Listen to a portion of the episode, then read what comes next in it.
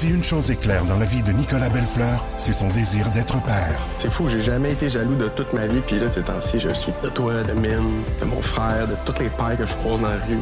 Surtout lorsqu'il se sépare et se voit privé de son rôle de beau-père. Ariane, élever ton fils, c'est genre la chose qui me rend le plus heureux au monde, puis tu le sais. Malgré tout, il peut compter sur ses amis de longue date pour l'aider à travers cette épreuve. On est une gang de c'est bien serré. Belle une série originale Crave à regarder maintenant sur Crave.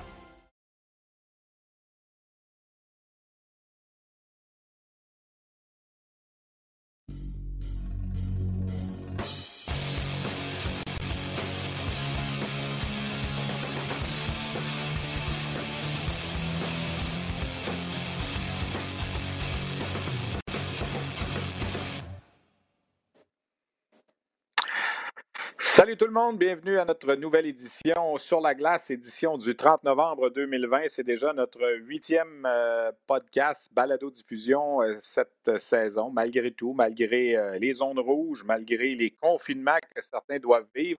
Ben, nous, on est là, puis on est toujours heureux de vous retrouver à chaque semaine pour cette balado-diffusion qui traite de hockey amateur, de hockey junior, des meilleurs espoirs, traite un peu tous les sujets en dehors de ce qui se passe peut-être dans la LNH que dans la LNH en ce moment, il ne se passe pas grand-chose. On attend toujours une fameuse date de retour. J'imagine qu'on va la connaître incessamment.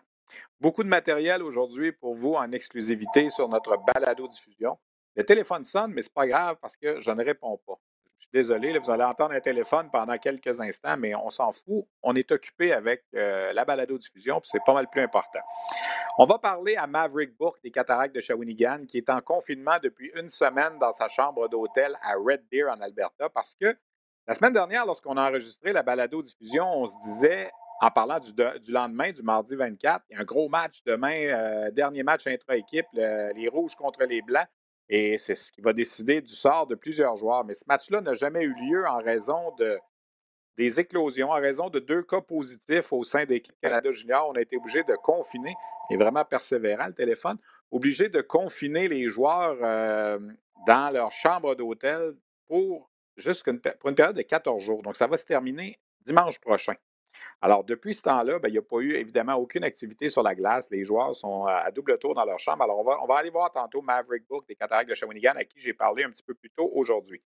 La bulle de la Ligue de hockey junior majeur du Québec s'est terminée vendredi au Centre Vidéotron à Québec. Il y a eu des matchs toute la semaine, la semaine dernière. Ça s'est très bien passé. Il y a eu également six matchs présentés en Abitibi, trois à Val-d'Or, trois à Rouen-Noranda. On va revenir là-dessus aussi. La grande question, et j'ai euh, mis en ligne une chronique au RDS.ca un petit peu plus tôt aujourd'hui. Maintenant, on fait quoi? À quand le prochain match? Parce qu'on n'est pas sûr de rien. Il n'y a rien au calendrier pour l'instant cette semaine en raison des zones rouges et tout ça. D'ailleurs, demain, le 1er décembre, la Ligue junior majeure du Québec va tenir un point de presse virtuel pour un peu justement faire le point sur euh, la suite des choses et revenir sur euh, des matchs en environnement protégé. On va également revenir sur le dernier week-end de, Cole Caulfield au hockey universitaire. On sait qu'à RDS, on vous a présenté deux matchs en fin de semaine des Badgers de l'Université Wisconsin et de Cole Caulfield, qui, il faut le dire, n'a pas eu un gros week-end. Et un petit peu plus tard également à l'émission, parmi mes invités, on aura Mark Whiteman, euh, chef, président et chef de la direction de la nouvelle équipe de la ECHL de Trois-Rivières, à qui j'ai parlé vendredi. Ça commence vraiment à prendre forme du côté de Trois-Rivières, cette nouvelle équipe de la ECHL. Alors, ça va tomber ça dans notre giron, dans le giron de Sur la glace. Alors, euh, on va suivre ça également euh, au cours des, des, prochains mois, quand cette concession-là, qui doit commencer ses activités en octobre 2021, va se mettre en marche. Également, parmi mes invités, pour revenir sur la bulle, j'ai oublié de le dire, le directeur général de l'Armada de Blainville-Boisbriand, Pierre Cloutier, dont l'équipe trône au premier rang en termes de taux d'efficacité de la Ligue de hockey junior majeur du Québec avec une fiche parfaite de huit victoires et aucune défaite. Alors, c'est un peu le menu qui nous attend au cours des euh, prochains 30-35 minutes qu'on sera avec vous. Tout de suite, donc, euh, on va revenir sur, euh, résumer un petit peu ce qui s'est passé au camp de sélection d'équipe Canada Junior. Ben, c'est pas compliqué, il n'y a rien eu. Lundi dernier, on a parlé avec le défenseur Lucas Cormier des Islanders de Charlottetown dans le cadre de notre balado sur la glace. C'était journée de congé lundi dernier, le 23 novembre, et depuis, plus rien. On a eu un point de presse avec André Tourigny jeudi dernier pour faire un peu le point, les dirigeants de Hockey Canada qui nous ont expliqué un petit peu qu'est-ce qu'il en retournait, mais c'est pas compliqué. En ce moment, les joueurs sont enfermés dans leur chambre d'hôtel. Ils ont chacun un vélo stationnaire. Ils ont des réunions par Zoom.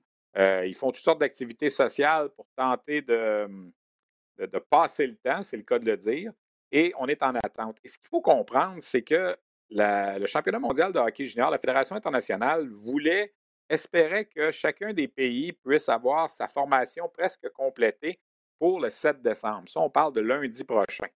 Et euh, Équipe Canada Junior, évidemment, était prêt à se plier à ça, avoir une liste de 25-26 joueurs pour le 7 décembre.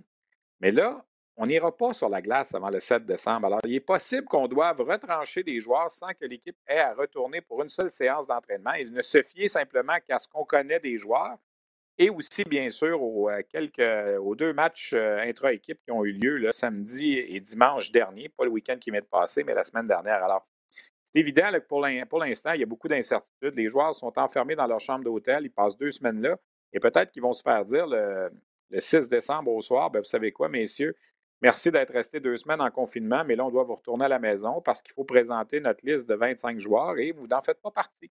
C'est des choses qui sont possibles. Alors, évidemment, ce n'est pas la situation qu'on souhaite à personne. Les 46 joueurs sont toujours là-bas. Il y a certains des cinq de ces 46 joueurs-là qui n'ont même pas joué un seul des deux matchs intra-équipe. Ceux qui arrivaient des États-Unis, en plus de Ridley Gregg et de Xavier Simoneau, qui eux attendaient des tests COVID, alors n'ont pas été en mesure de se faire valoir. Ce n'est pas évident pour eux présentement. Alors, tout de suite, pourquoi pas se transporter? Une entrevue que j'ai réalisée il y a quelques heures euh, en matinée du 30 euh, novembre 2020, pour ceux qui nous écoutent euh, de façon virtuelle, en différé. c'est une entrevue avec le capitaine des cataractes de Shawinigan, Maverick Book, qui nous parle comment ça se passe en confinement dans une chambre d'hôtel de l'Alberta. On le rejoint en confinement dans sa chambre d'hôtel à Red Deer, où il a dû probablement analyser tous les recoins, compter les tuiles au plafond, euh, on ne sait trop, mais euh, Maverick Book des cataractes de Shawinigan, je pense la première question, Maverick, comment on vit ça? Vous êtes à 50% de votre confinement de, terminé. Là. Euh, ça se passe comment enfermé dans une chambre d'hôtel en Alberta? c'est sûr que c'est c'est pas la vraie vie. Tu, tu peux pas sortir de ta chambre, tu peux pas aller dehors. Les fenêtres s'ouvrent pas, donc t'as pas d'air. Euh, au bout de la ligne, euh, on, on, fait ça pour, pour le bien de ici euh, les, les Donc on veut être sûr que, la, que le virus ne s'étend pas. Donc on doit respecter ça. Puis c'est sûr qu'après avoir respecté le 14 jours, on va, on va savoir que tout, le monde va être, va être correct. Puis on devrait être plus en sécurité. Comment ça s'est passé, Maverick? mardi matin passé, je pense que vous étiez en train de vous habiller, vous préparer à aller jouer le, troisième match intra-équipe. Un match qu'on disait important parce qu'on savait qu'il était pour avoir des, premiers retranchements tout de suite après. Puis là, quoi, vous recevez un message, de, vous restez dans votre chambre, vous sortez plus. Est-ce que tu m'expliquer un peu le fil des événements? Ouais, ben dans le fond, on jouait à 10 h le matin ici. Donc, euh, tu devais, je devais, j'avais mon cadran, je pense, à 6 h 15. Donc, mon cadran sonne, j'arrive pour me lever, puis en même temps, je regarde mon téléphone. euh, puis on a comme une application que tout le monde est dessus, ça dit euh, euh, restez dans vos chambres pour l'instant, on a des, tests à confirmer. Euh, il l'avait déjà mentionné auparavant pour avant le premier match intra-équipe, mais finalement c'est un start. Donc là, dans le fond, depuis ce jour-là, on n'a pas ressorti vraiment. Vous étiez deux par chambre. Là, j'ai compris qu'on vous a déménagé. Vous êtes maintenant tous seuls dans vos chambres, c'est ça? Oui, ouais, c'est ça. Maintenant, on est tous rendus seuls. Donc, là, vous parlez comment? C'est simplement des conversations électroniques, des séances Zoom. Comment on occupe une journée? J'ai cru comprendre qu'on vous a fait livrer un vélo stationnaire dans vos chambres et tout ça, mais on fait quoi pendant le, 16 heures qu'on dort pas, mettons? Ben, tu tu, dois t'occuper. Mettons, un matin, ici, il est 9h30, donc euh, je me suis levé à 8h30, j'ai déjeuné. Euh, puis, dans le fond, j'ai un workout à, à 10h euh, avec une séance de vélo après. Donc, ça va s'étendre jusqu'à 11h30. Il y a le dîner. Après ça, on a un, autre Zoom à, à 3, 3h à 4h. là, c'est plus un petit peu de un petit peu de talking à propos de la, de la game. Puis, peut-être des il y en a qui font des petites présentations sur euh, des, petites affaires. Puis après ça, on a, un autre Zoom le soir après le souper. Euh, là, c'est plus social, euh, des activités ou des trucs comme ça. On a entendu parler, on a, on a, on a entendu parler de, de pool de NFL, de, de, de, tournoi de quoi, de PS4. Comment, comment ça se passe, là? ouais, c'est ça. On a fait un pool à NFL. On a fait un tournoi de roche-papier-ciseaux Euh, on était supposé jouer au poker, mais le, Wi-Fi ici était pas assez solide pour que tout le monde puisse jouer. Donc, euh, puis ce soir, on devrait avoir un autre activité. Un, tournoi de roche, papier, ciseaux. J'aimerais ça que tu me, tu développes ça un petit peu, s'il te plaît. Ouais. Ben, dans le fond, c'était, t'avais quatre groupes, puis euh, dans le fond, t'étais peut-être 12 par groupe, puis là, t'avais, fallait faire un gagnant de chaque groupe, donc euh, t'étais face à face avec ton adversaire sur Zoom, puis tu faisais roche, papier, ciseaux, euh, puis le gagnant passait à l'autre. OK, c'était pas ça la définition que tu avais de ta première participation au camp de sélection d'équipe Canada Junior. Quand tu vas raconter ça dans 20 ans, 25 ans, quand ta carrière va être terminée, là, c'est, on va avoir de la misère à, croire tout ça, dans le fond. Là. C'est sûr, que, c'est sûr que non. Je pense que la, la première semaine, c'est, c'est ce que je m'attendais, mais pour le reste, tu t'attends jamais à ça. Donc, euh, ça prouve que personne n'est à l'abri du, du COVID. Maverick, qui a gagné le tournoi de roche-papier-ciseaux? Euh, il n'est pas encore terminé. Il reste les, les quatre gagnants. Hein. Probablement ce soir, ça, ça va se terminer. Fait que c'est un gros événement ce soir qui vous attend là, de regarder le, le tournoi. Là. Euh, t'as, t'as pas passé la première ronde, quoi? Non, moi, j'ai une première ronde, j'ai été éliminé en 7, donc euh, je, me, dois de regarder ça. Bon, OK, on va revenir un petit peu plus sérieux, Maverick. Euh, vous êtes conscient qu'on ne gardera pas, évidemment, tous les joueurs en place. Est-ce que dans ta tête, tu te dis, je fais peut-être ce deux semaines-là, puis au bout du deux semaines, on va être obligé de retrancher des joueurs, puis peut-être que je vais passer dans, ces joueurs-là, puis je vais avoir fait tout ça pour... Euh, pas pour rien, là, mais peut-être pas pour jouer dans l'équipe cette année. Est-ce que j'imagine quand les joueurs, vous vous parlez de ça en ce moment?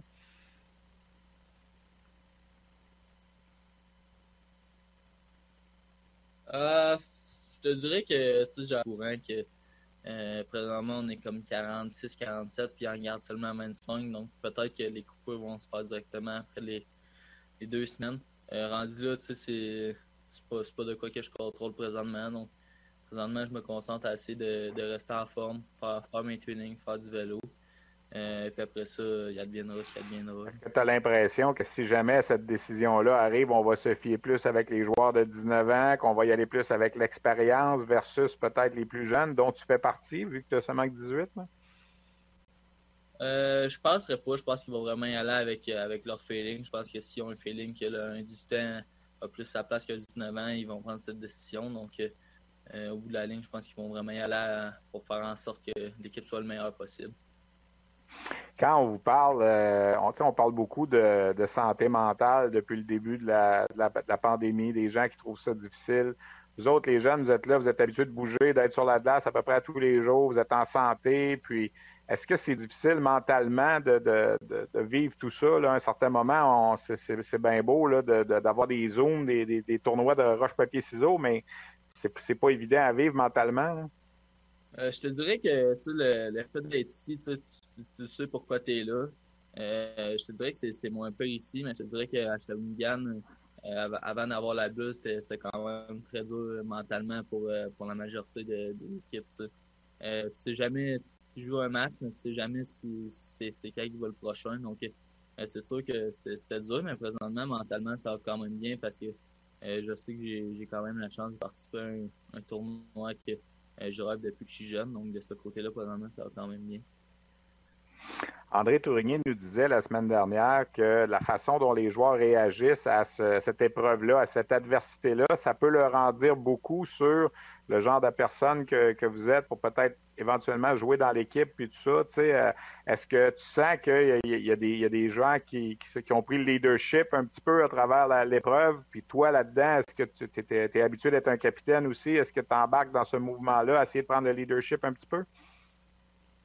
Euh, ben, c'est vrai que c'est quand même. Il y, a, y a comme des, des groupes euh, comme tu mettons peut-être 5-6 joueurs qui s'occupent des, des repas, des activités qu'on fait. Donc, euh, c'est plus les, vétérans de l'année dernière. moi, je te dirais que j'essaie plus de, de suivre la roue puis embarquer, embarquer avec les, les gars puis juste faire mes, mes petites affaires. J'imagine qu'on est en contact avec euh, la famille. Dieu merci, les, les FaceTime sont permis en confinement, puis tout ça, les, euh, les réunions, puis ça. J'imagine que tu as regardé jouer ton équipe aussi quelques fois la semaine dernière dans la bulle. comment comment est-ce qu'on passe le temps avec ça aussi? Là? Euh, ouais, ben dans le fond, j'ai pas regardé 5, des 6 matchs finalement. les, on avait commencé avec trois défaites. Après ça, on a eu trois victoires pour finir Euh, puis c'est sûr que les, les FaceTime puis tout, comme ça, je peux, peux garder contact avec ma famille. Puis euh, on s'appelle pas mal, pas mal tous les jours. Ben écoute, Maverick, on va te souhaiter bonne chance. On va te souhaiter que ça va bien se passer à la sortie de cette bulle-là, d'espérer que tu auras la chance de te faire valoir pour essayer de te tailler une place dans l'équipe. Merci d'avoir pris le temps de discuter avec nous. C'est très apprécié. Puis bon courage et continue à pratiquer ton rush papier-ciseaux, essayer de faire mieux la prochaine fois. Merci beaucoup. Alors voilà, toujours sympathique, le capitaine des Cataractes de Shawinigan. J'avoue qu'il m'a un peu déstabilisé avec euh, le tournoi de roche, papier, ciseaux, mais quand on a du temps à passer, comme on dit en virtuel, euh, euh, ce qu'il m'a raconté après l'entrevue aussi, il dit à un certain moment, le, signal Internet dans, l'hôtel où les joueurs se trouvent n'était pas adéquat. Et on va prendre l'expression à l'aise, les images laguaient un petit peu. Alors là, il dit on faisait notre, notre roche, notre papier ou notre ciseau, puis il dit des fois, ça bloquait. Puis là, ils, on se demandait toujours si l'autre joueur avait triché parce que ça avait, euh, entre guillemets, lagué un petit peu. Alors, euh, pour passer le temps, évidemment. Il m'a confirmé qu'il n'y avait pas de joueur de la Ligue junior majeure du Québec dans le Final Four du tournoi de roche-papier-ciseaux qui va prendre fin euh, ce soir. On rit, mais quand même, c'est pas évident à, à passer au travers. Ils en ont une semaine de fait. Alors, si jamais les joueurs euh, de la LHJMQ écoutent notre balado-diffusion, ben, je les salue et euh, je leur souhaite bonne chance pour la suite des choses. La suite des choses, ce sera la semaine prochaine. Euh, on va sortir de cette bulle-là, en principe, le 7 décembre. Alors, les matchs contre les étoiles universitaires qui devaient avoir lieu le week-end qui vient de passer et le week-end prochain sont évidemment annulés. Reste à voir si on va garder à l'horaire ceux du 12 et du 13 décembre, qui devaient être les deux derniers avant que l'équipe ne se déplace vers Edmonton dans les pourparlers que j'ai entendus aussi, il n'est pas impossible que l'équipe déménage à Edmonton dans la bulle un petit peu plus rapidement lorsque le confinement sera terminé à Red Deer. Il y a beaucoup, beaucoup de points d'interrogation en ce moment concernant la suite des choses pour le camp de sélection et bien sûr la composition de l'équipe. Et là, je n'ai même pas encore parlé du dossier d'Alexis Lafrenière, qui évidemment est sur la glace avec les Rangers de New York, dépendamment évidemment du euh, début de saison dans la Ligue nationale de hockey à quelle date ce début de saison-là va être fixé. Et ça non plus, au moment où on enregistre euh, le 30 novembre en après-midi, on n'a toujours pas de nouvelles. Alors voilà donc un peu qui complète notre partie sur le camp de sélection d'équipe Canada Junior. Revenons maintenant sur euh, les activités de la Ligue de hockey junior major du Québec et cette fameuse bulle, ces matchs en environnement protégé qui ont eu lieu euh, la semaine dernière, en fait les deux dernières semaines à Québec faut lever notre chapeau, je pense, aux dirigeants de la LHJMQ qui ont monté ce projet-là, les propriétaires des sept équipes qui ont participé, qui euh, ont dû débourser des frais importants, ne serait-ce que pour les tests de COVID. On a fait subir cinq tests à tous les, euh, membres euh, de chacune des équipes qui étaient dans les bulles. Alors, c'est extrêmement dispendieux. La location, évidemment, du centre Vidéotron, tout ça aussi. mais ça s'est terminé vendredi, donc, avec, je pense, il faut le dire, beaucoup de succès. Et félicitations également à l'Armada de Blainville-Boisbriand, qui a été la seule équipe invaincue pendant cette bulle. Six victoires en six matchs. Euh, L'Armada qui avait gagné deux matchs en début de saison avant l'éclosion, après le premier week-end. Donc, euh, l'Armada une fiche parfaite de huit victoires et aucune défaite. La Ligue junior majeure du Québec a disputé jusqu'à maintenant 111 matchs.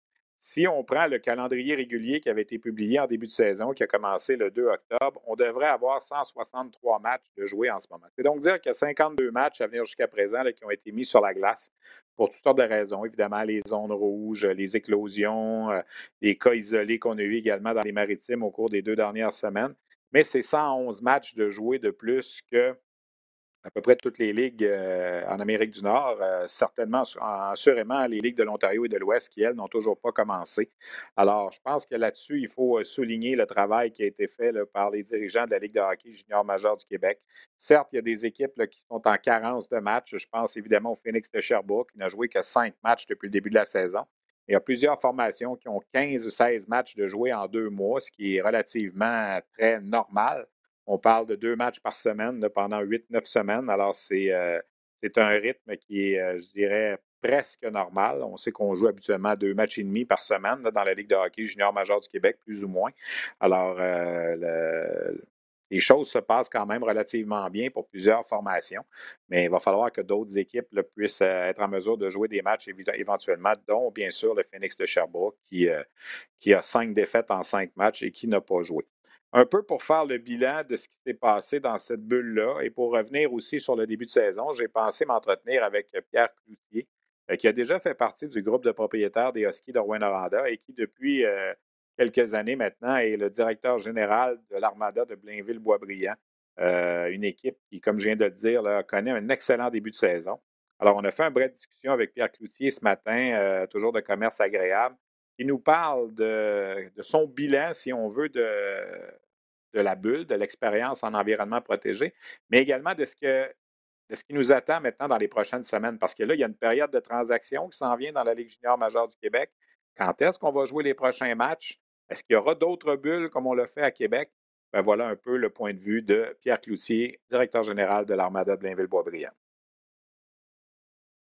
Mon invité, le directeur général de l'Armada de Blainville-Boisbriand, qui a une fiche parfaite depuis le début de la saison, huit victoires, aucune défaite. Euh, c'est un début de saison, Pierre, j'imagine, euh, oui, un peu spécial à cause de tout ce qui se passe, mais en même temps, beaucoup de succès pour ton équipe. Parle-moi d'abord peut-être des, succès de ton équipe. Comment comment t'expliques ça? Est-ce qu'on s'attendait à un tel départ?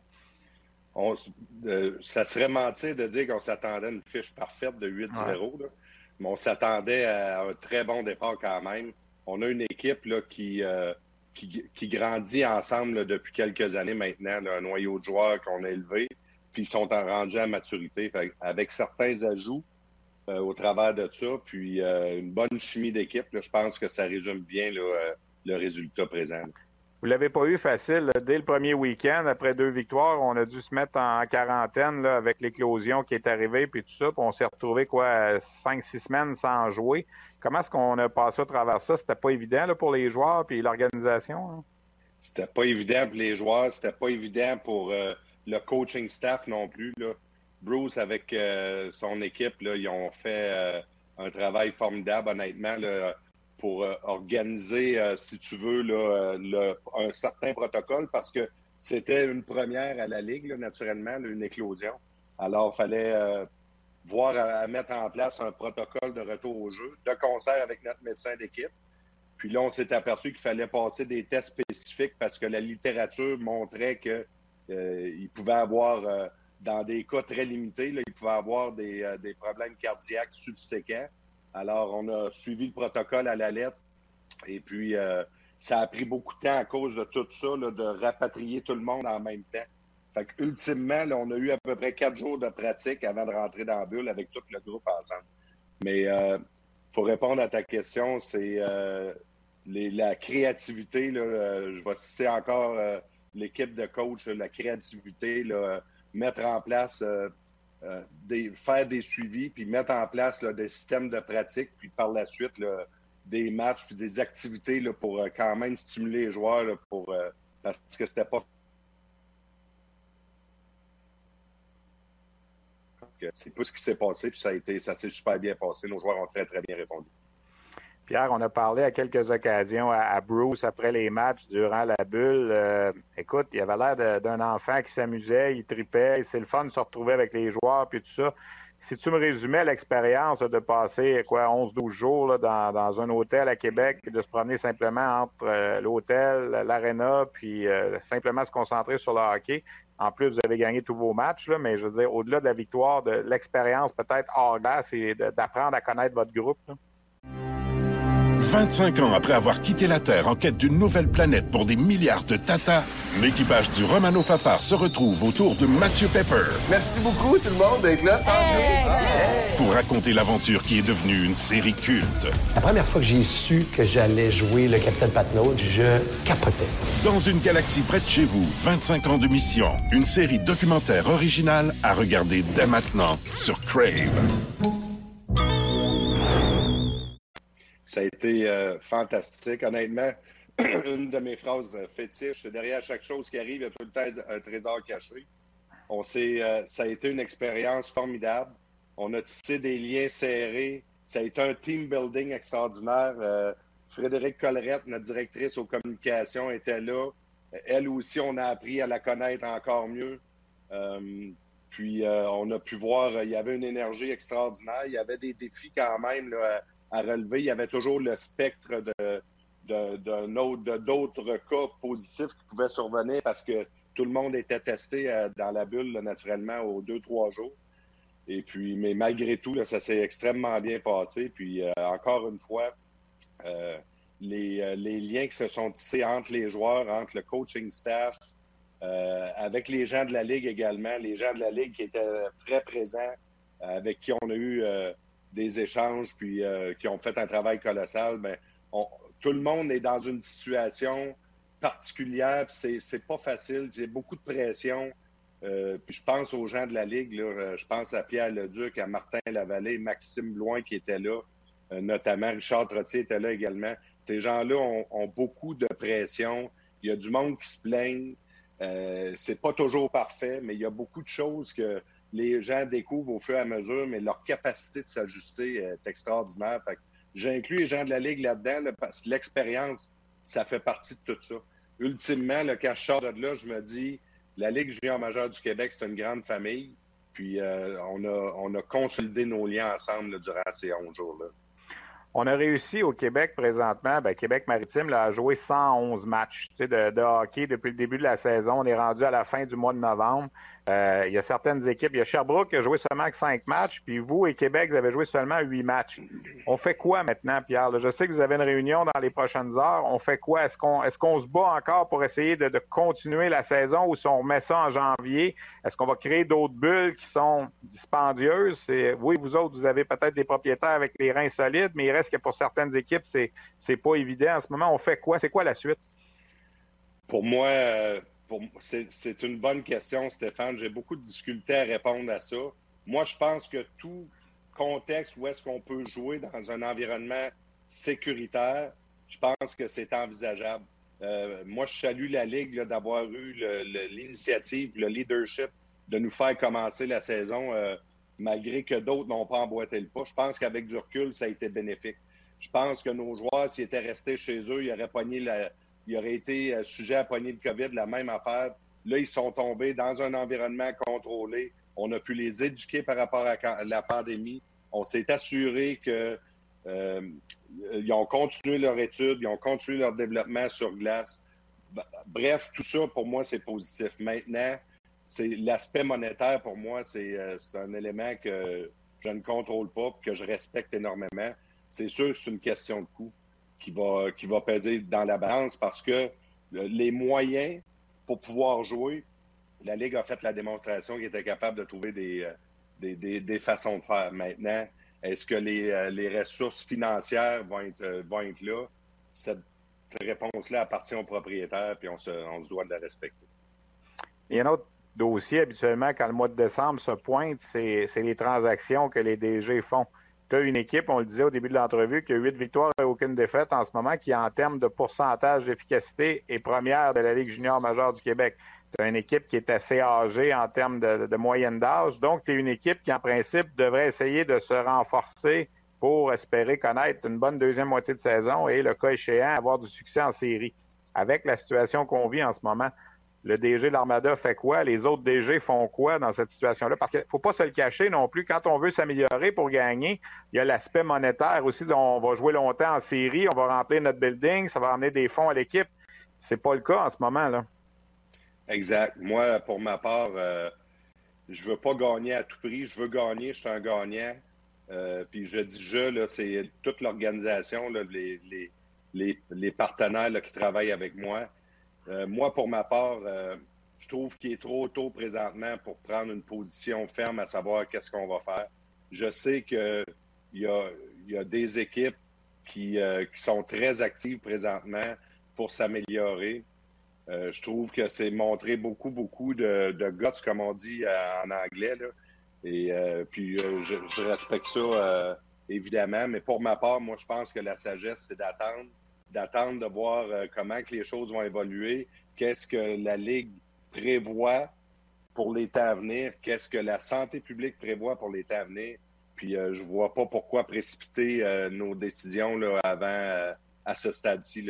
Au moment où on se parle, la date limite de transaction n'est pas, est pas coulée dans le béton encore. Là. normalement, c'est le 6 janvier, là, mais c'est rien de, définitif encore.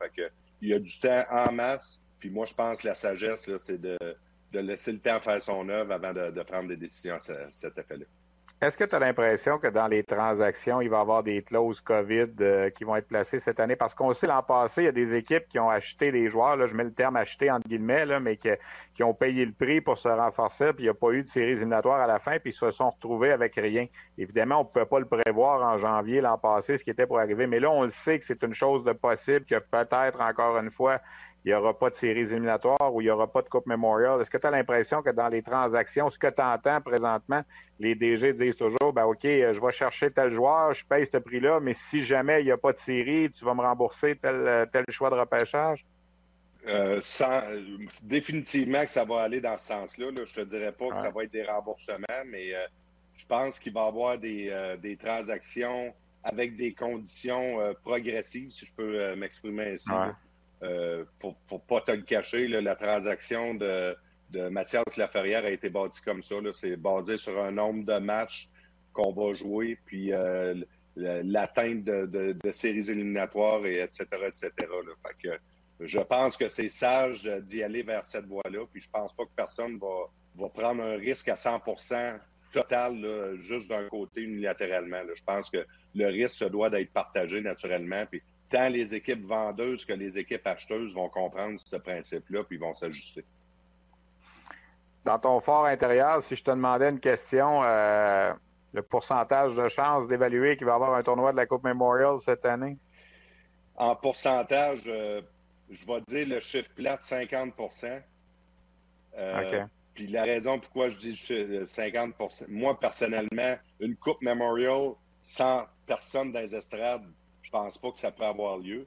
Maintenant, est-ce que euh, les, décideurs vont trouver une formule où est-ce qu'ils vont pouvoir euh, générer les revenus pour justifier la dépense de la tenue d'un tel événement? Possiblement. Je pense que c'est ça qui va faire la différence. Mais moi, je ne vois pas comment ils vont pouvoir remplir un, building là, à Coupe Memorial, même à la fin juin, quand le gouvernement nous dit que les gens vont être euh, vaccinés à la fin en décembre 2021. Là, moi, je vois difficilement comment on peut mettre du monde dans le building. ça va dépendre euh, si les, décideurs, comme je dis, s'ils sont capables de trouver une formule où est-ce que les, coûts vont être absorbés euh, par les commanditaires ou quoi que ce soit.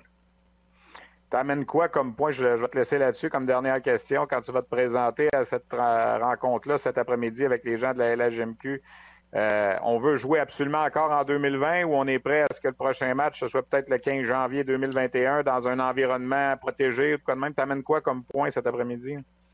Moi, euh, moi personnellement, je, suis plutôt flexible, honnêtement. Euh, je pense qu'il n'y a rien qui doit être fait coûte que coûte. Je pense que je reviens à ce que je disais tantôt, l'aspect monétaire est très important, puis je respecte ça. Pour avoir déjà fait partie d'une organisation en tant qu'actionnaire, euh, les coûts sont très élevés, c'est difficile de, de, faire ses frais. Alors, euh, si l'aspect financier nous le permet, moi, je pense qu'il faut se donner la chance de jouer d'autres matchs euh, avant la, pause. Mais sinon, je pense que la sagesse, ça va être d'attendre après les fêtes, puis de préparer aussi l'entre-deux, c'est-à-dire il faut retourner nos joueurs chez eux. Il faut s'assurer d'avoir un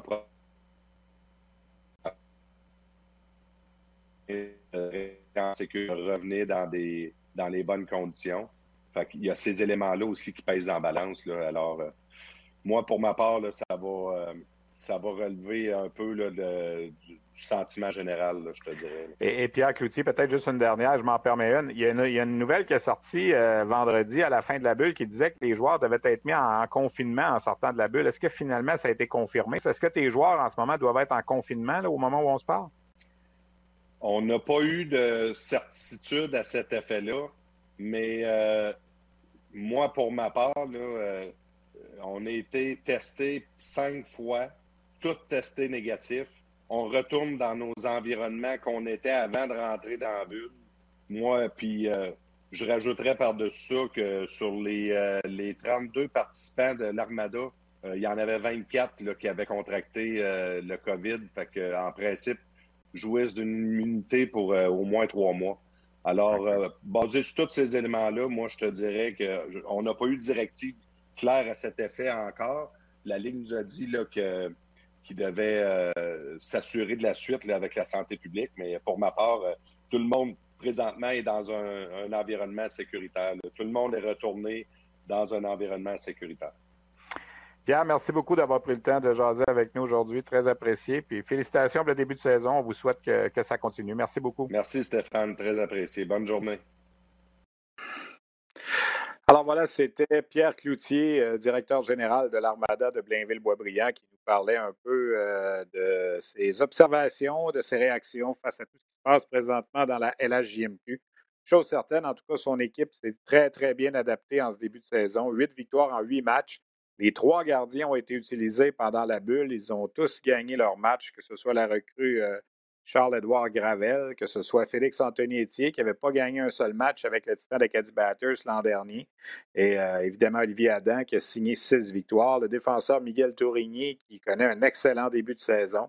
Même chose pour Luke Henman, et je pourrais en nommer plusieurs. Là, euh, également. Alors, l'Armada qui a huit victoires en huit matchs. En passant, le record de la Ligue junior majeure du Québec pour euh, le meilleur début de saison, c'est 16 victoires consécutives. Alors, on est à moitié chemin. C'est les remparts de Québec de 72-73 qui ont réussi cet exploit-là. Euh, peut-être vous dire que l'Armada a amorcé la saison 2013-2014 également avec 10 victoires de suite. Donc, on n'est pas encore rendu au record d'équipe pour l'Armada. Euh, on est à 8 présentement et on ne sait pas quand sera le prochain match. Pour compléter un peu sur ce qui s'est passé dans la LHGMQ hors bulle, ben, en fin de semaine, les Foreurs de Val-d'Or ont reçu l'Océanique de Rimouski pour trois matchs. Ça a été trois victoires des Foreurs. Trois victoires acquises avec, en dépit de l'absence de Jonathan Lemieux, le gardien de but des Foreurs, qui, parce qu'il a été en contact de rapprocher avec quelqu'un qui a testé positif, a dû lui aussi être mis en isolement, mis de, côté, si on veut, pour 14 jours. Alors, c'est le jeune Blackburn, la recrue, qui a signé les trois victoires des Foreurs en fin de semaine. Et je regardais les statistiques des gardiens des Foreurs que ce soit Blackburn ou que ce soit William Blackburn ou Jonathan Lemieux, les deux ont une moyenne 2,28 euh, dans le cas de Lemieux, 2,29 dans le cas de Blackburn et des taux d'efficacité de 907. Alors, euh, les Foreurs ont un excellent début de saison, aussi seulement une défaite en temps réglementaire en 15 matchs. 10 victoires et 4 défaites en bris d'égalité. Dans l'autre série, en fin de semaine, c'est le Drakkar de Bécomo qui est allé chercher deux victoires en trois matchs contre les Huskies de Rouen-Noranda. Après avoir perdu le premier match, le Drakkar s'est ressaisi à gagner vendredi et dimanche. Euh, hier, ça a été euh, Lucas Fitzpatrick qui a réalisé le jeu blanc pour le Drakkar de Bécomo. Incidemment, le joueur de la semaine dans la LHGMQ, c'est Justin Robida des Foreurs de Val-d'Or qui, en trois matchs contre Rimouski en fin de semaine, a récolté quatre buts et quatre passes. Robida qui euh, répond aux attentes, 20 points en 15 matchs depuis le début de la saison, 8 buts et 12 passes. Il est le premier pointeur des Foreurs de Val d'Or et on a réussi tout ça en dépit de l'absence de Jacob Pelletier qui évidemment est au camp de l'équipe euh, canadienne à Red Deer, lui aussi en confinement. Autre nouvelle également qui est sortie un petit peu plus tôt aujourd'hui, le 30 novembre, euh, le défenseur des Saguenay-Chicoutimi, Artemi Niazev, avait été d'abord ignoré par la sélection russe pour le mondial junior. Et ça, ça avait fait donner un petit peu euh, Yannick Jean à Chicoutimi parce qu'on le sait, les équipes de la LHJMQ euh, espèrent profiter de la présence de ces joueurs-là au championnat du monde à Edmonton pour par la suite les récupérer comme ces joueurs-là sont déjà au Canada et qu'ils auront traversé la frontière.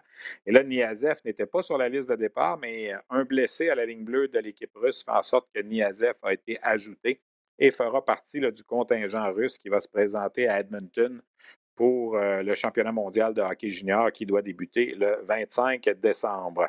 Également en marge du championnat du monde de hockey junior, mais aussi de la Ligue junior majeure du Québec, euh, Hockey Canada fait connaître la liste des officiels qui vont euh, participer au championnat du monde de hockey junior. Bon, évidemment, habituellement, il y a des arbitres de tous les pays, mais comme on est en 2020 et que rien n'est pareil en raison de la COVID, bien, ce ne sera que des officiels canadiens qui vont travailler cette année au mondial junior.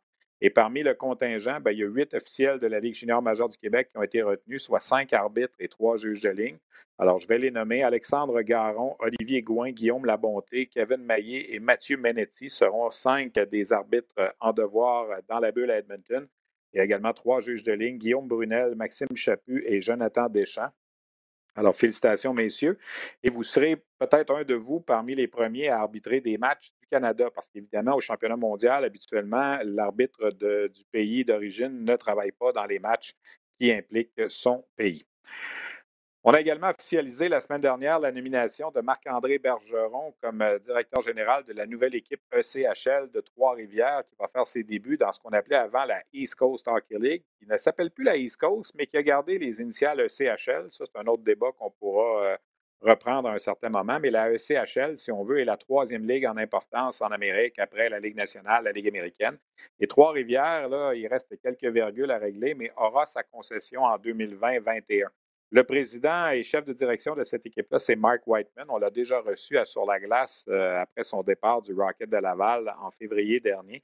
Alors, j'ai fait un brin de jasette avec Mark Whiteman pour nous parler un peu des, euh, de, quel sera, si on veut, le, plan d'affaires et l'origine, euh, dans quelle direction va s'en aller cette équipe-là à Trois-Rivières de la ECHL. C'est un calibre qu'on connaît moins au Québec. Jamais eu d'équipe de la ECHL en sol québécois.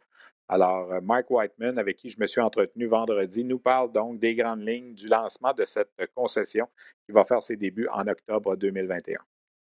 Si une chose est claire dans la vie de Nicolas Bellefleur, c'est son désir d'être père. C'est fou, j'ai jamais été jaloux de toute ma vie, puis là, de ces temps-ci, je suis de toi, de Mine, de mon frère, de toutes les pères que je croise dans la rue. Surtout lorsqu'il se sépare et se voit privé de son rôle de beau-père. Ariane, élever ton fils, c'est genre la chose qui me rend le plus heureux au monde, puis tu le sais. Malgré tout, il peut compter sur ses amis de longue date pour l'aider à travers cette épreuve. On est une gang de c'est bien série.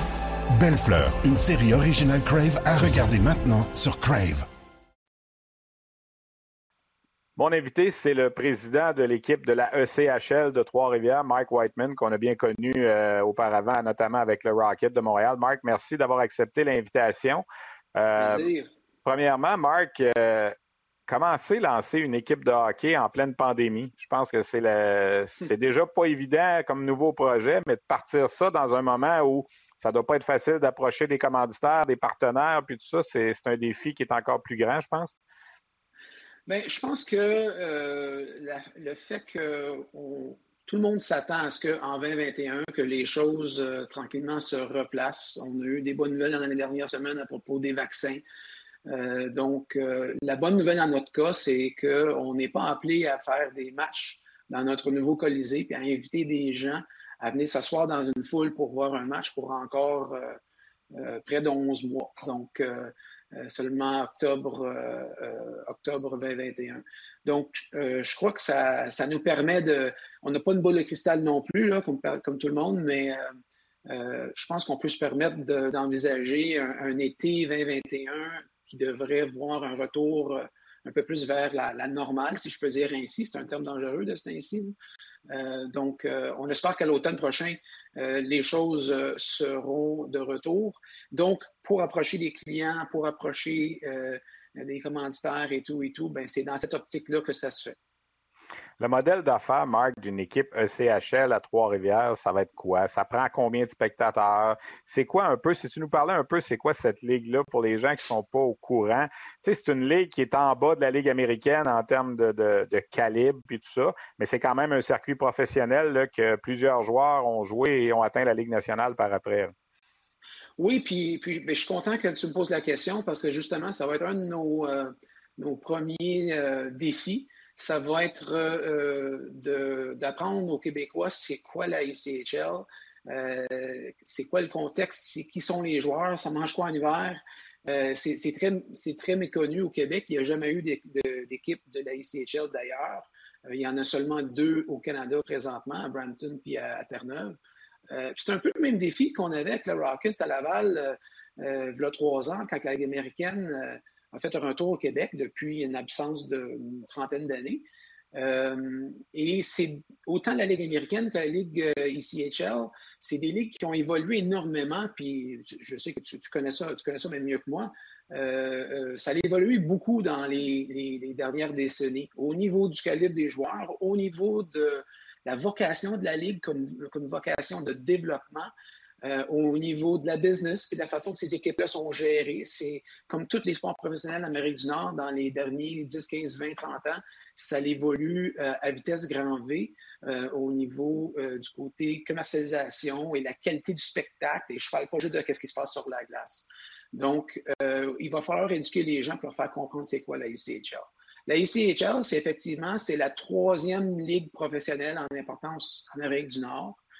Et si je peux prendre l'analogie du baseball, ben, si la Ligue nationale de hockey, c'est les Major Leagues, la Ligue américaine, c'est le 3A, ben, la ECHL, c'est le 2A. Donc, c'est le troisième niveau et le, deuxième niveau de développement au niveau d'une équipe de la Ligue nationale de hockey. Et euh, présentement, 25 sur les 26 équipes dans la ECHL sont affiliées avec une équipe de la Ligue nationale. On le sait maintenant que dans la Ligue américaine, il y a 31 équipes affiliées à 31 équipes euh, de la Ligue nationale. Ce n'était pas le cas euh, jusqu'à là, quand même assez récemment.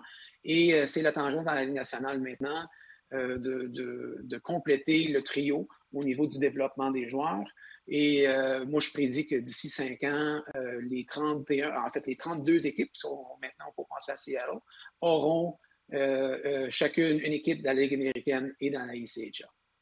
Le naturel, c'est de s'associer avec le Canadien et le Rocket de Laval. Je sais qu'il n'y a rien de confirmé et qu'on ne veut pas trop confirmer ça, mais ça va presque de pair. Je veux dire, c'est pratiquement sûr que c'est ça qui va arriver.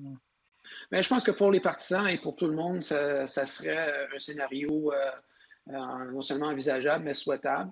Euh, mais euh, on se doit, nous, d'abord, d'avoir notre dernier. Il reste une, petite étape qui, est surtout une formalité, d'avoir une approbation de la Ligue, un vote qui doit se faire au niveau des gouverneurs pour finaliser à 100% l'octroi de la, franchise à Trois-Rivières. Et seulement à ce moment-là qu'on peut légalement signer une entente avec une équipe de la Ligue nationale. Donc, les discussions vont montrer et puis on espère avoir des bonnes nouvelles bientôt. Euh, parce qu'on veut, on veut, euh, on veut être capable, dès le départ, de démontrer aux gens que les joueurs qui vont jouer pour le club de Trois-Rivières, ben, s'ils vont monter, euh, s'ils vont monter dans, les échelons d'une organisation nationale, ben, ils s'en vont où, puis ça se fait comment, puis quels sont les joueurs qui nous seront prêtés aussi, parce que, bon, environ la moitié des joueurs, c'est des joueurs qui vont être prêtés par l'équipe de la Ligue nationale, puis l'autre moitié des joueurs, et c'est la partie qu'on trouve particulièrement intéressante quand je dis euh, autant Marc-André Bergeron que, moi et l'ensemble des propriétaires et, du, groupe, c'est euh, ce qui est particulièrement intéressant pour ça, c'est que la moitié des joueurs, ça va être à nous d'aller les chercher, ça va être à Marc-André d'aller les, recruter, les signer, et, euh, et, donc ça va nous donner l'occasion d'aller chercher les joueurs qui ont récemment gradué de la Ligue junior majeure du Québec, euh, pour les faire venir, euh, qui ont passé en dessous du radar, qui n'ont pas été repêchés pour plein de raisons, et, euh, mais qui méritent une, chance ou qui ont besoin peut-être une année ou deux de plus de développement avant de pouvoir atteindre la Ligue américaine et peut-être éventuellement la Ligue nationale. Donc, on veut être capable de, combler un peu ce, manque-là. C'est comme il manquait une marche dans l'escalier pour, se rendre au rang professionnel au Québec. Et les joueurs ont toujours été, ces joueurs-là ont toujours été obligés de, de se déplacer, aller jouer ailleurs en Amérique du Nord pour peut-être justement une équipe de la East Coast, la ECHL, excuse-moi, on en parlait tantôt, il faut s'habituer au nouveau terme. Euh, euh, donc maintenant, on va pouvoir leur donner la chance de jouer chez eux, devant euh, leurs partisans, devant leur famille, et pas être obligé de s'exporter ailleurs en Amérique du Nord. Marc, c'est un débat qui a fait beaucoup écho il y a quelques semaines, puis j'en ai été un peu responsable quand je soulignais que je trouvais que le Canadien ne repêchait pas assez de Québécois, puis tout ça. Puis euh, les statistiques sont là d'ailleurs, c'est pas seulement que moi qui disais ça.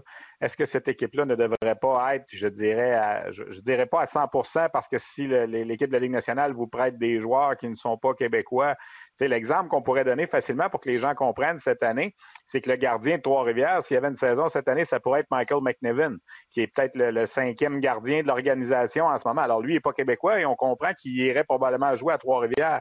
Mais est-ce qu'on on ne va pas tout faire pour embaucher que des Québécois dans la mesure du possible, surtout dans la partie du joueur où vous allez avoir le contrôle? Bien, absolument, absolument, pour plusieurs raisons. Puis une des raisons, c'est qu'on n'a pas besoin de regarder ailleurs pour trouver du talent euh, qui, euh, mérite, euh, qui mérite de jouer dans la ICHA. Et puis, euh, en plus, mais ça va être plus facile pour nous d'attirer des joueurs de, notre province, puis pas être obligé d'aller chercher des joueurs. Il n'y a aucune raison qu'on soit obligé. Il, pourrait toujours y avoir exception si occasion vraiment extraordinaire existait, mais la, réalité est que ça, devrait être une équipe qui va permettre le développement des joueurs québécois de la Ligue junior majeure du Québec de, se développer une année ou deux de plus pour éventuellement atteindre la Ligue, américaine, la Ligue nationale. Marc, on va se dire les vraies choses. Tu m'as dit tantôt euh, que tu savais que j'étais au courant un peu comment ça se passait dans, dans la ECHL. Il n'y a pas grand millionnaire dans la ECHL. Pas, ce ne sont pas des salaires très élevés. C'est des conditions, des fois, qui sont un peu difficiles. Les voyages sont longs. Tu as, dit toi-même tantôt, tu sais, des équipes au Canada, il n'y en a pas beaucoup. je me souviens de Brampton qui descendait en Floride avec des 22 heures d'autobus, puis tout ça. C'est pas facile, les budgets, puis tout ça. Est-ce que vous êtes confiant là, que ça va, ça va opérer puis ça va fonctionner sans qu'on soit à l'encre rouge à chaque année? Oui, tout à fait. Je pense que euh, premièrement, où est-ce qu'on va être situé à Trois-Rivières, en bordure de, l'autoroute, euh, à la jonction de la 55 et de la 40, juste au bas du pont La Violette. Euh, impossible de faire le trajet Montréal-Québec sans passer devant le Colisée. Donc, facile d'accès dans le centre du Québec avec, oui, on peut parler du marché de Trois-Rivières et de la Mauricie en général, mais c'est beaucoup plus que ça. C'est la région euh, euh, euh, tout près de Trois-Rivières, l'autre côté du pont, l'autre côté du fleuve, Victoriaville, Drummondville. c'est toutes des, villes avec une population, des populations intéressantes, mais encore une fois, c'est encore plus régional que ça, notre, objectif. le Canadien est l'équipe du Québec pour la Ligue nationale, les Rockets, l'équipe de la Ligue américaine du, Québec. Et notre objectif, ça va être l'équipe pour représenter le Québec au grand complet pour euh, ce niveau-là de, des rangs professionnels. Donc, on va beaucoup plus large que juste Trois-Rivières et la Mauricie. Et euh, euh, je pense qu'il y a amplement de place pour, pour, pour une équipe de plus, surtout à ce niveau-là au rangs professionnels. Est-ce que vous avez déjà une idée du budget d'opération d'une équipe de la CHL? Vous avez sûrement fait des recherches avec d'autres formations on parle de quoi? beaucoup plus élevé qu'une équipe euh, junior majeure, par exemple, ou en termes de ben, comparaison? Mais, ben, quand même, ça, joue dans les eaux d'un 4-5 millions par année. Euh, ça dépend beaucoup des situations, des villes et, tout et tout. Euh, mais oui, c'est facile pour nous de se comparer parce que les propriétaires de l'équipe sont aussi les propriétaires des Growlers de Terre-Neuve, qui sont la filiale des Maple Leafs. et une équipe qui opère depuis une, une couple d'années. Donc, ils connaissent bien déjà un peu le contexte de, de l'équipe. Ah, mais eux, sont dans un contexte particulier parce qu'ils doivent prendre l'avion à chaque fois. Puis on l'a vécu quand les Fog Devils étaient là au niveau de la Ligue junior majeure. C'est peut-être l'exemple qui n'est pas le bon exemple. Dans le fond, vous vous compariez peut-être plus à une équipe comme Brampton en termes de, voyagement et tout ça? Ben oui, effectivement. Euh, je, prenais Terre-Neuve comme exemple parce qu'on, dans le fond, on connaît le pire scénario parce qu'ils ont des coûts de, de qui sont vraiment exorbitants. Euh, mais euh, donc pour nous, ça serait encore ça, serait un, meilleur scénario, un peu comme Brampton, comme, euh, comme tu dis, parce que les déplacements vont être plus, euh, plus, euh, plus faciles, moins, moins loin. nom d'équipe, comment vous allez fonctionner, le, bon vieux principe du concours avec la population? Oui, je pense que c'est une, une, formule qui a été bien prouvée.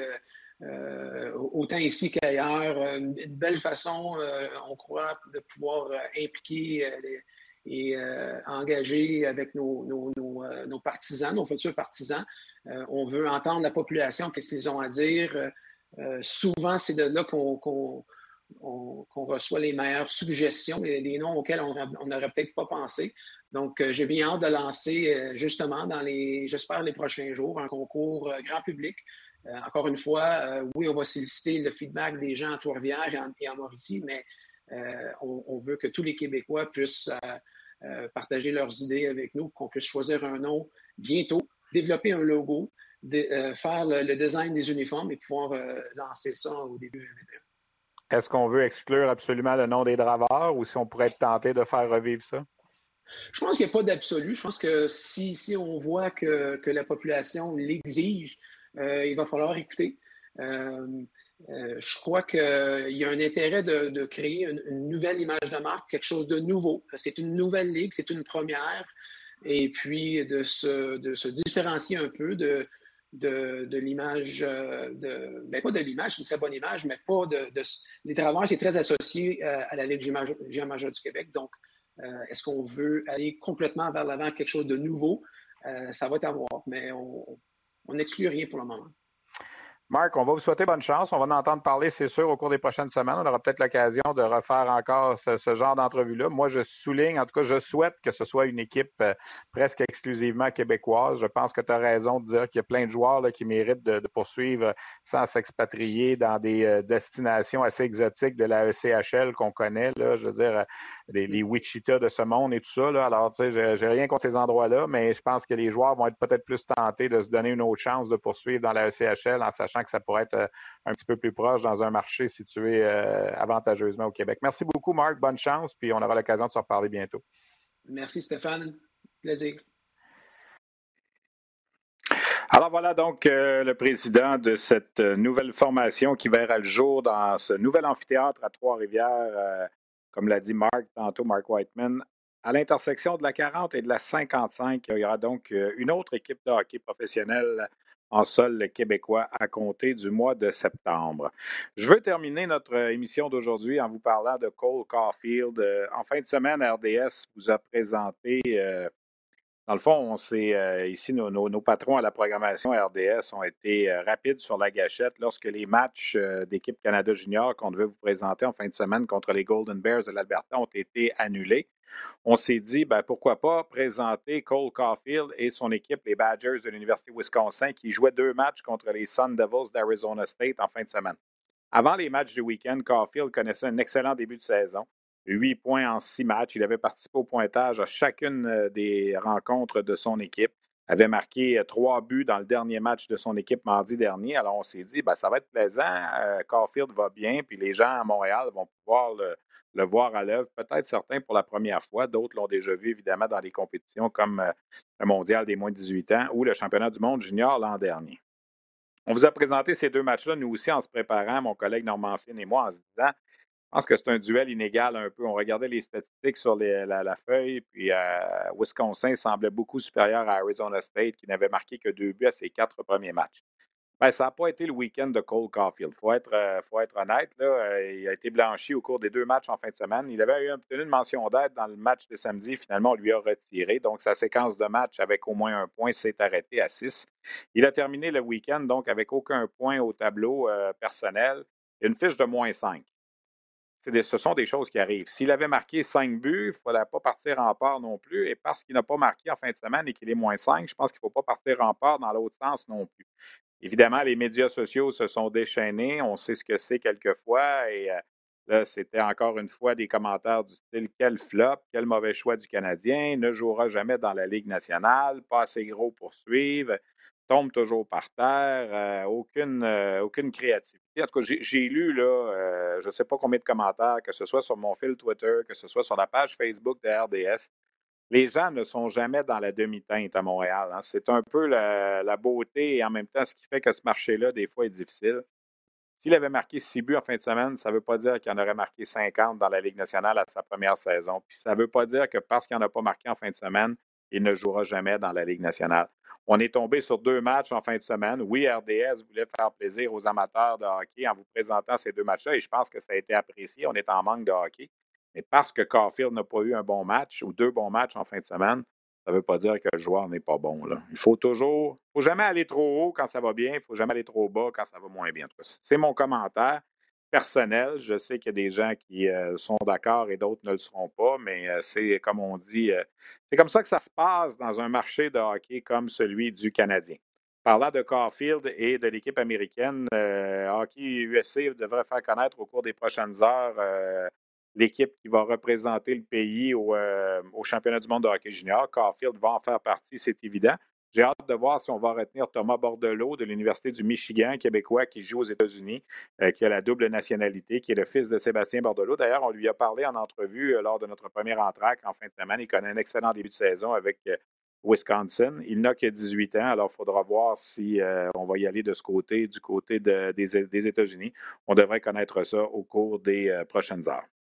Ben voilà, on avait une émission chargée, on vous l'avait dit, c'est complet. On a fait le tour pour cette semaine. On va se retrouver euh, la semaine prochaine. En principe, le confinement de l'équipe canadienne va être terminé.